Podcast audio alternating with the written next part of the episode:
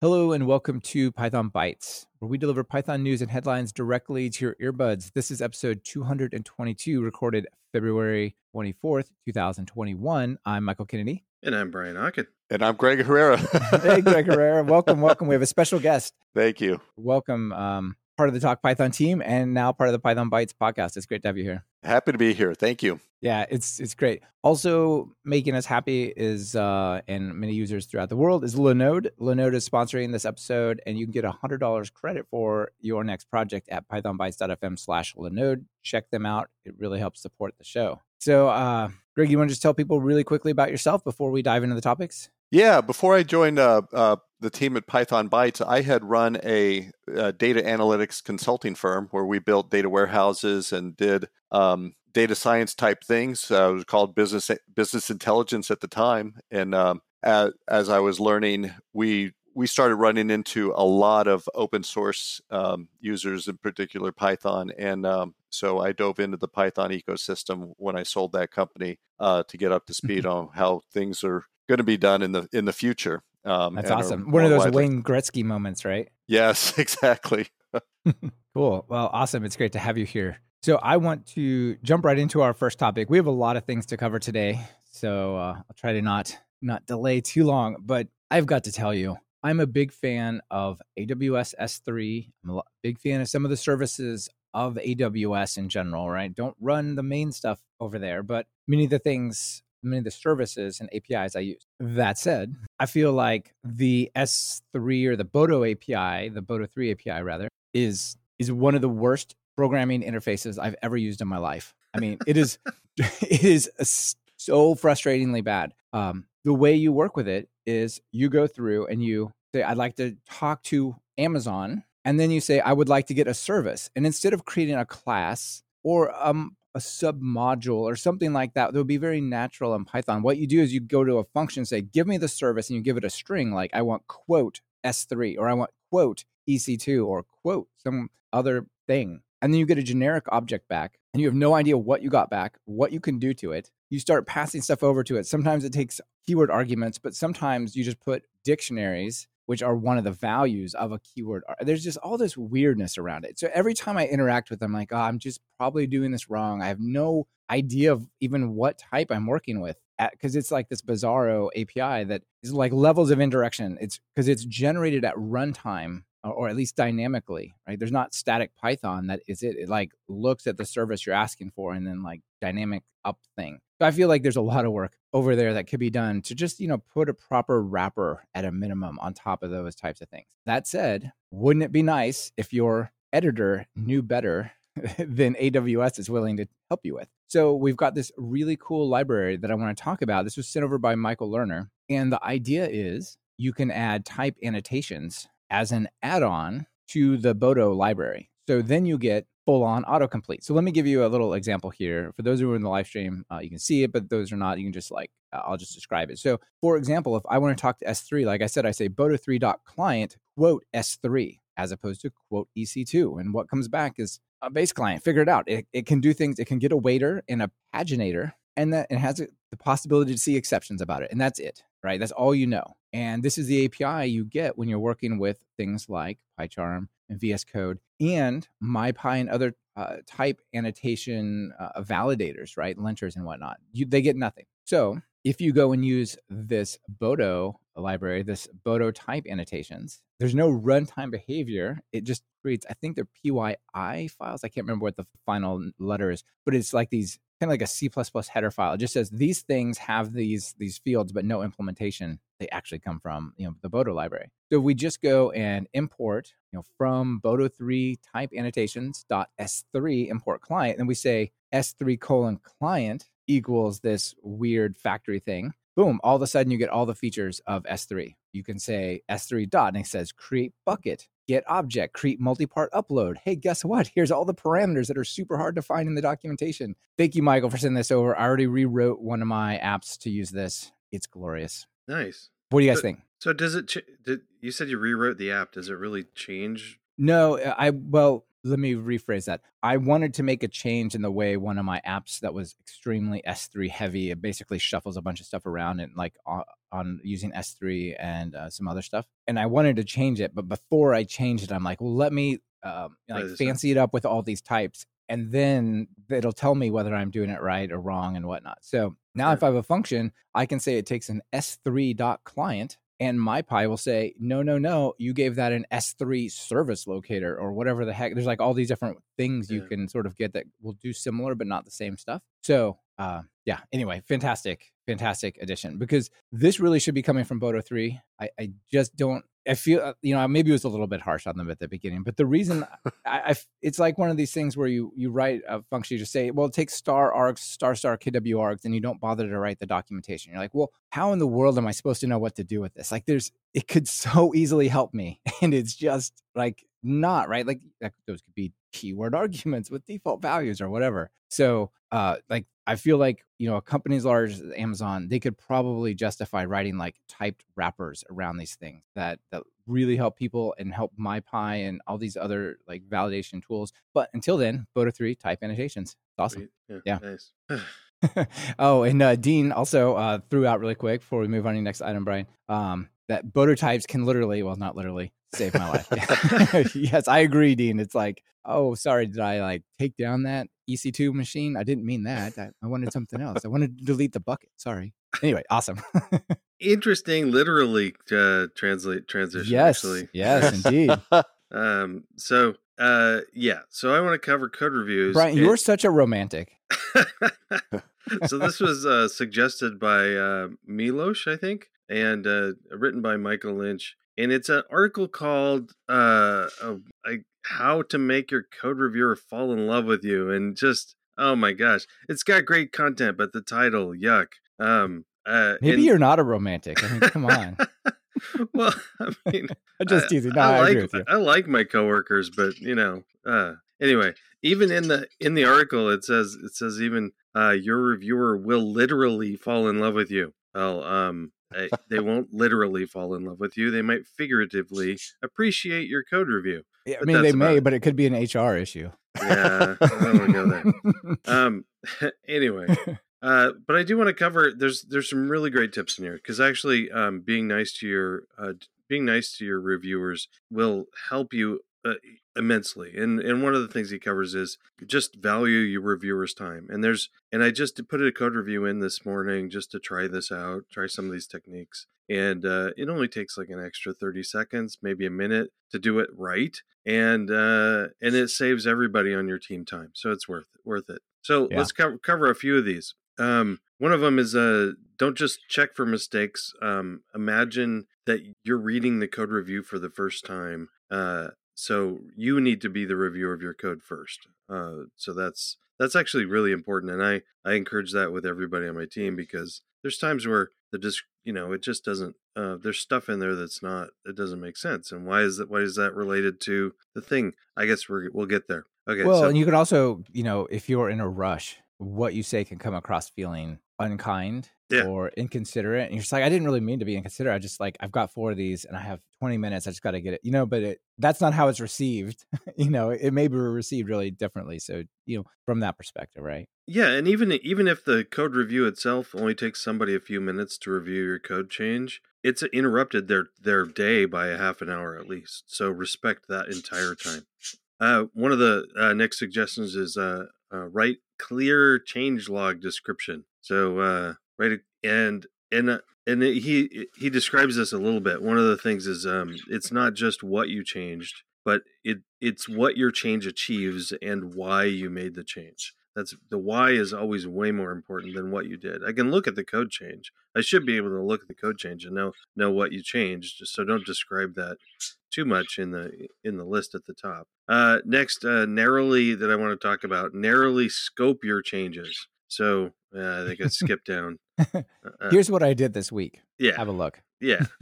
um. Eh, now it's easy to do that. Like I haven't checked in for a while, so here's what I did. Yeah. Like no, no, no, no. And no. actually, this is something that I even uh, caught myself doing yesterday. I uh, I noticed that a test uh, um, really kind of needed refactored because it I needed to add a test to a to a test module, and there was um there was some there was the way the entire test module was arranged, I could rearrange the uh, the the fixtures so that it would run like three times faster. Um, if I I changed the setup in, in common setup and stuff like that. I really wanted to do that, but that's not what I really needed to do. What I really needed to do was just add a test. So I added the test, and that code review went through this morning. And then today, I'm going to do a cleanup of trying to make things faster. So separating them is important. Also, another thing is uh, separating uh, uh, functional and non-functional changes. So you're like in this case, you're in a you're adding a test to a module. You got like um, uh, uh, you notice that the the formatting is just a nightmare. Um, just write that down on your to-do list. Either do that merge first, clean it up, and then merge it, and then add your change, or add your change and then clean it up. Do them in two merge requests. It'll be a lot easier for people to figure out. Uh, break up large change lists. If you've got if you've been working for a while, maybe you should merge them in a few time a few you know in pieces. If it's if it's like a thousand lines of code and 80 files, that's too big. That's just way too big. Uh, and then there's a, there's actually quite a few uh, chunks in there that talk about basically being a nice person. so uh, respond gracious. I'm just going to pick out one. Re- respond graciously to critiques, and that's the hardest one for me. If somebody picks apart your code, they're not attacking you. They're talking about the code, and they want to own the code also. So think about those as as uh, as as the the reviewer wanting to uh, make the code theirs as well as yours and try to respond well and don't get too defensive about it because fights in code reviews are not fun. Yeah and often there's a power differential right? A senior person is reviewing a junior person's type of work so that's always true yeah. Yeah yeah for sure. Greg as someone who's relative to say brian and me a little bit newer at uh at at python um what are your thoughts on this code review stuff? I mean i I know you don't necessarily write a lot of code in teams that gets reviewed, but you know, do you see this as helpful, stressful? Yeah, yeah. It, it, it, it's it's impo- important to do the if you have the interpersonal part of it right, like the both they they trust each other, the the you know the reviewer and the reviewee, it's going to go a lot more smoothly. It's it's it's uh, we're in this together, a shared fate, uh, and and it'll go as opposed to a conflict. Um, it's gonna it's gonna be much easier. Yeah, for sure. Brian, quick comment from Magnus. I believe a code review should really review the current code, not just the diff lines, so the whole code comes out better after review. Yeah. Yeah, definitely. Uh, it, yeah. it depends on how big it is, right? Like maybe like that little submodule or or something, right? It could be too massive, but yeah. Yeah, and actually, this is this is one of the times where I kind of put put on the brakes and just say, "You're right. We do need to fix that and and put it on the to do list." But it shouldn't stop a merge just because um, things are. Yeah. yeah. Brian, does your team do internal PRs, or do yeah. you just do you just make changes? No, everything goes through a PR. Yeah, I, I vary. Right, sometimes I do. Some. All right, Greg, you're you're up next on. uh Yeah, yeah. Thank you. Speaking of repos and merges and PRs and all that stuff. we thank Hector Munoz for sending uh, this suggestion in. It um, it started with a uh, uh, response to a blog um, on Tidelift uh, uh, by Tidelift about hey, if I'm making a decision on on which uh, library to use, how do, how do, how can I gauge the maturity of that library? So, um, yeah, that's uh, a question I get all the time from people like, hey, I'm new to Python. I want to know which library I should use. How do I know if the library is a, a, good choice or a bad choice? And so there's a lot of different metrics you might use, but maybe they're hard to find, right? Exactly. So um, uh, Lawrence Malloy made made this um, library Repo Dash available so that you can you can track uh, the metrics about you know get, that give a, a, clear indication of the health of of the uh, project. You got your opened issues over any time frame. Uh, this this actually captures it, you know, uh, with within the time range that the user specifies. So how many items were opened, how many issues are open, how many closed in that time frame, still open, and um, it will give you a much better feel for the the level of maturity and and and uh, activity. Um, yeah, th- this is cool. That. Yeah, like how long issues have been sitting there open, or um, total number of open issues over time. The like how fast are they being closed versus being opened versus unassigned. Yeah, all those kinds of things are really important. Another one, probably in here somewhere, I just haven't seen it yet, is uh, the number of PRs that are open. Like a real red flag to me is I go to a project and there's you know significant number of PRs that are both open and maybe even not responded to, and they've been there for like six months. You're like, okay, whoever's working on this, they've kind of lost the love for it. you know? Yeah. Yeah. Yeah. And, uh, cool. Yeah, and tying it together, it's it's uh might uh, be the signal of where you need code reviews if you're if you're stuck somewhere.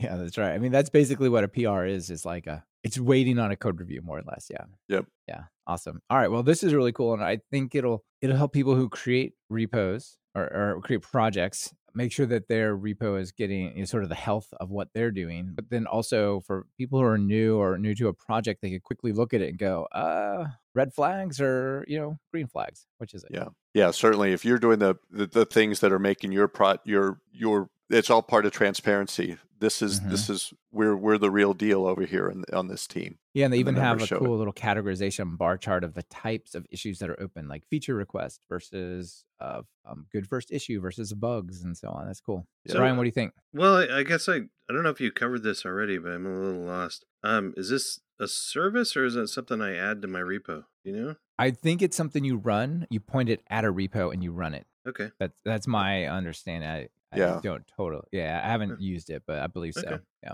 yeah. Yeah. So it's a command, a CLI. Oh, okay. Thing. You just pointed yep. at like some some GitHub repo, and you say, "Uh, tell me how they're doing. Would I want to depend on this thing? Yes or no?" No, I think that's cool. I like it. Yeah. You know what else is cool? Sponsors. Sponsors that keep us going. Thank you. Thank you. And Linode is very cool because uh, not only are they sponsoring the show, but they're giving uh, everyone a bunch of credit, $100 credit for uh, just using our link. And, you know, if you want to build something on Kubernetes, you want to build some virtual servers or something like that, here you go. So you can simplify your infrastructure and cut your cloud bills in half with Linode's Linux virtual machines. Develop, deploy, and scale your modern applications faster and easier. And whether you're working on a personal project or some of those larger workloads, really should be thinking about something affordable and usable and just focused on the job like Linode. So, as I said, you'll get $100 free credit. So, be sure to use the link in your podcast player. You got data centers around the world. Um, it's the same pricing no matter where you are. Sign up, tell them where your customers are, and you want to create your stuff there. And that's pay the same price. You also get 24 7, 365 human support. Oh my gosh, I'm working on another some something else with someone else, and this would be so appreciated right now. But no, and if it was a Linode, they'd be helping me out. But oh my gosh, uh, don't get me on a rant about uh, other things. Anyway, so you can choose shared or dedicated compute and scale the price with your need and so on and use your $100 credit even on S3 compatible storage. How about that? You could, you know, use Boto Boto 3 and the type annotations that change where it's going and point it over there. So yeah, if it runs a Linode or if it runs on Linux, it runs in Linode. So use pythonbytes.fm slash Linode click the create free account button to get started. So, uh, Brian, I'm not covering two topics this week like normal. You're not? Because no, because I have so many. Uh, I, yeah. I can't even possibly deal with it. So it's all about extra, extra, extra, extra. Hear all about it. Okay. The first one, um, may know what a CVE is. If it applies to your software, you don't like that. So um, this sounds more scary than I believe it is. But let me just do a quick little uh, statement here, a reading from uh, NIST.gov. Python 3 up through 391, which was the latest version of Python until five days ago, has a buffer overflow in PyCarg types, uh, which may lead to remote code execution. Hmm. Re- remote code execution sounds bad. That sounds like the internet taking my things and my data and other bad stuff when you're accepting a floating point number. Oh, wait a minute.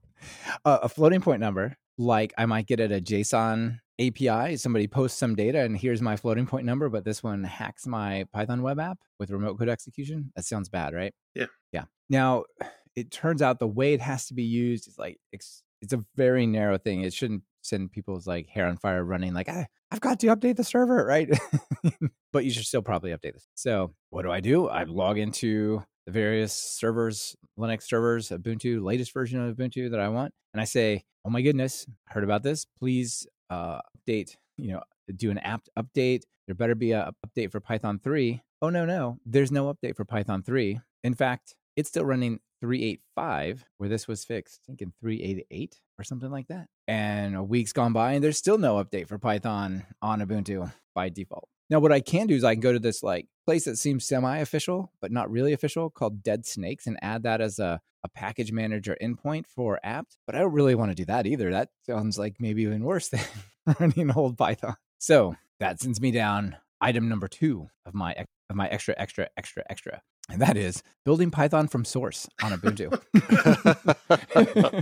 because uh, I, I really don't want to be running the old Python in production, even if it is unlikely, you know. Unlikely. You trust yourself over deadsnakes? Okay. I well, no. What I originally wanted to do, um, maybe yes, but originally what I wanted to do was use PyEnv because PyEnv lets you install all sorts of different versions, Yeah. right? Yeah. Yeah. Well, the only one available that was 3.9 was 3.9.1, which was the one with the bug still. Ah. And then locally, I use Homebrew on my machine, and it just updated yesterday, I think it was. Uh, but it, it was a little bit behind, but it, that's updated. So yeah, I guess I do. Um, anyway, so I found a cool article that walks you through all the building, the stuff, and then uh, the thing that makes me willing to try this and trust this, but also related to the next extra, extra, extra, is you can go instead of doing make install, which is the compile step, takes a while, but then magic Python comes out the other side. You can say make altinstall. And what it'll do is it'll install the version of Python under uh, like a version name. So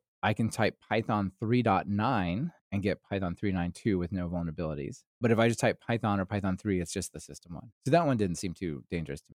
Oh yeah. And then I just create a virtual environment for my stuff that runs on the server, Python 3.9-m venv, create that, and then off it goes. And then it's just running this this one from here. So uh, pretty good. Uh, that worked out quite well. So anyway, I've been doing that for a week, and the world hasn't crashed or blown up or anything. So apparently this works. Cool. One has yeah. One heads up though is like I have a bunch of machines that are all the same version of Linux. They all seem to have different dependencies and ways of dealing with this. Like one said, oh, the SSL module is not installed as a system library, like apt install libssl type thing. Another one, it had that, but it didn't have some other thing, some other aspect that I forgot. But like they all seem to have different stuff that you also got to add in. So that was a little bit um, wonky in the beginning, but it's all good now. All right, that's extra number two. Um, extra number three really probably should have preceded that because to make all that work, I wanted to make sure that I had it just right. And so I wanted to do this on Ubuntu 2010, uh, 2004 LTS. And yet I cannot run Docker,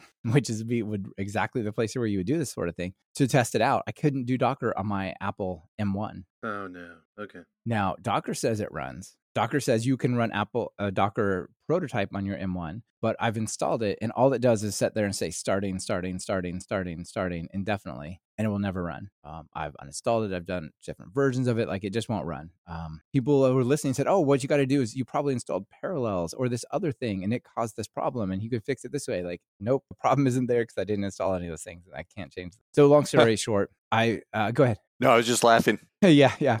And so what I ended up doing is I saw a really cool trick, right, not trick, technique. I put this in the show notes. You can just say uh, basically two lines on the command line prompt or to uh, Docker to say, you know what, if you want to just do Docker stuff, don't do it here, do it over there. And so I have my Intel uh, MacBook Pro that can, that's running uh, Ubuntu in a virtual machine. So I just turned that on and I just said Docker context create that thing over there, and then Docker context use. And after that, every Docker command, without thinking about it, remember it just automatically runs over on that machine. And I know it's working because my Mac one, uh, my Mac M1 Mini is super quiet. You never hear it or anything. But when I work with Docker, I can hear the thing grinding away over in the corner. So that's I know it's working. All right, really quick. I know I'm running low on time. The last one is people have heard me whinge on about Dependabot and how it's such a pain. And I'm sure they're thinking like, "Oh, Michael, why are you whinging about this? Why are you like just complaining? You know, it's it can't be that bad." Yeah. So look what is on the screen here. Dependabot merge conflict with itself. Like so, these are the things I have to do on Monday morning. I have to log in and it says there's a merge conflict. Dependabot put cryptography equal equal three four six when it had unchanged for months. cryptography equal equal 3.4.3 it's like the it's one line it mer- it's it's conflicting with itself like this is crazy so anyway this is not a big deal but uh, people are like why does michael keep complaining about dependabot and merges? Like because i have to go and like the one line it changes merges with itself like this is not productive all right oh no we're not looking at that one yet that's for later all right i guess that's it oh final shout out though i'll put this in the link in the show notes anthony shaw along with one of his coworkers whose name i'm sorry i forgot built a github bot that will automatically merge all those things for you for de- specifically for dependabot so i'll cover Oh, that more cool. later when he writes it up but he did a like little shout out about it twitter so i'll link to that since it's related Yeah. Whew, that was a lot of extras Yeah. I got a short one. It's an Good. extra tool also. So and it's hmm. also about Docker. So yeah yeah this is quite related nice follow on so uh um Josh Peak suggested, um, and I'm not sure what he was listening to, but he, he just or just wondering if we'd heard about it. Um, that if one of the things people talk about with testing is whether or not they should uh, mock or stub act, activities to the database. And even if um, and then i've you know i've talked with a lot of people about that. And even if you've got a database that's um, uh, that has in memory set up so you can you can configure it to be in memory during your testing and stuff it's still a different configuration. So uh, one of the suggestions that we've gotten from a lot of, lot of people is stick your database in a docker container and right. then test it so, uh, and then Josh Peak suggested this uh, library called Test Containers Python, and this is slick. I mean, this thing really is. Uh, you've got you just install this thing, and you you can so it covers what Selenium grid containers, standalone containers, uh, MySQL database containers, MySQL, MariaDB, Neo4j, Oracle DB, Postgres, My, Microsoft SQL Server, even. Wow. And then just normal Docker containers. Yeah, but, it also ha- even does uh, MongoDB, even though it's not listed. I saw oh, really? some of the examples that had Mongo as well. Oh, that's great. I was I was curious about that. So after you install this thing, you can just it provides context managers. It probably has other stuff too. I didn't read all of it, but this is just really not that much code to create a uh, a Docker container that you can throw your connect and fill nice. put your dummy data in or whatever. But, I love it. It's like uh, I want to I want to use Docker to help test stuff in isolation, but I don't want to know about Docker or be able to use Docker or care about Docker, right? Right. So what I just want to know Python. What it gives you is um it gives you a SQLAlchemy friendly URL um that you can uh just um uh gr- just connect to your connect my SQLAlchemy or eh, whatever, but you you just get this URL out. So if you have if you're configuring your where your database is through a URL, um, that you can throw that in whatever configuration environmental variable or whatever and test as you run with that. And it's pretty yeah, neat. That's so cool. Yeah, just with MySQL container, give it some connection string you want or some um like host uh address or whatever as MySQL, and then you just off you go, right? just the Docker thing exists while the context is open. Yeah, and I didn't specifically see any documentation in here talking about PyTest, but if anybody's curious, um, I'm sure it'll work with that because uh, even if you have to write yeah. your own uh, fixture, you can you can return context manager items in a fixture. So that'll work. yeah, yeah, yeah, super cool. You know, uh, I was that's exactly what I was thinking when you were talking about as a PyTest fixture that maybe loads it and then fills it with test data and then hands it off to the test or something like that. Yeah, yeah. Yeah, Greg, what do you think? I like it. Yeah, it's neat, right? Hey, uh, I got a quick a quick follow up from the last one. Magnus on the live stream asks, "Will using Pydantic mitigate the floating point overflow bug?" Um, using Pydantic definitely makes exchanging JSON data really nice and does some validation, but I suspect it probably doesn't. That said, uh, you know, people really wish I could find this conversation. There was a conversation with Dustin Ingram and I think Brett Cannon talking about this and how it's really not that severe because I believe you got to take the input and directly hand it off at the C layer in Python, like passing it to float parenthesis in Python, I don't think is enough to trigger it. You've got to like go down into something like NumPy or something super low level. So it's not as dangerous, but you know, there's a lot of things that you see later. So who knows what's going on down there. Um, so that's why I'm building from source for the moment. Anyway, I should also throw out there really quick. I was also just frustrated that the latest version I can get is 3.8, which is over a year old. And I was like, why am I on a, a year old version of Python when I could just you know take an hour and be on the new version of Python? There's more to it than just the bug. All right, uh, I guess uh, Greg, we'll throw it back to you for this last one. Don't have a graphic yeah, it, I don't think. Yeah, thank you. Um, the context on this was I had been in in uh, data science in pretty much the proprietary world, so proprietary software using uh, SQL Server and Tableau and uh, Cognos and those different tools. We started noticing we're a Bay Area based company. We started noticing that um, customers were leaving that proprietary world and going to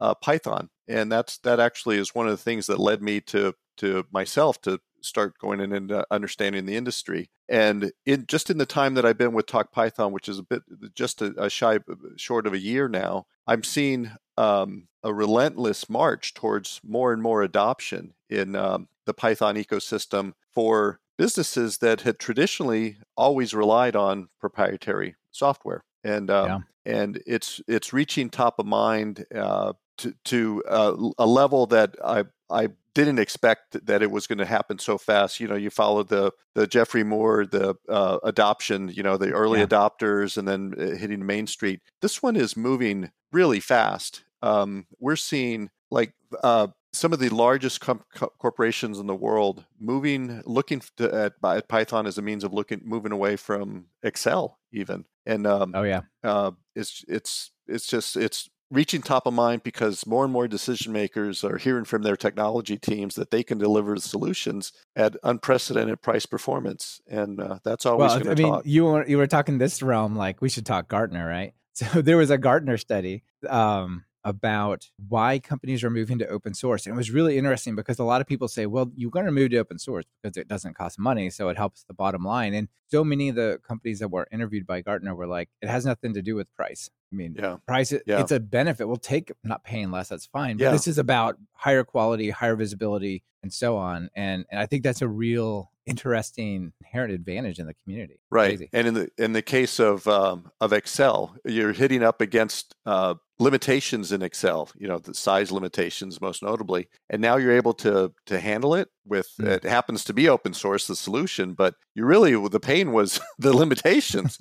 and uh, um, now you're able to do it without it. There's got to also be maintenance too, because we, I mean, sometimes I've heard Perl referred to as a, a write only language, but but it, has got that's a regular expressions, yeah, yeah. It's it's got nothing over trying to edit somebody else's spreadsheet full of macros. Yeah.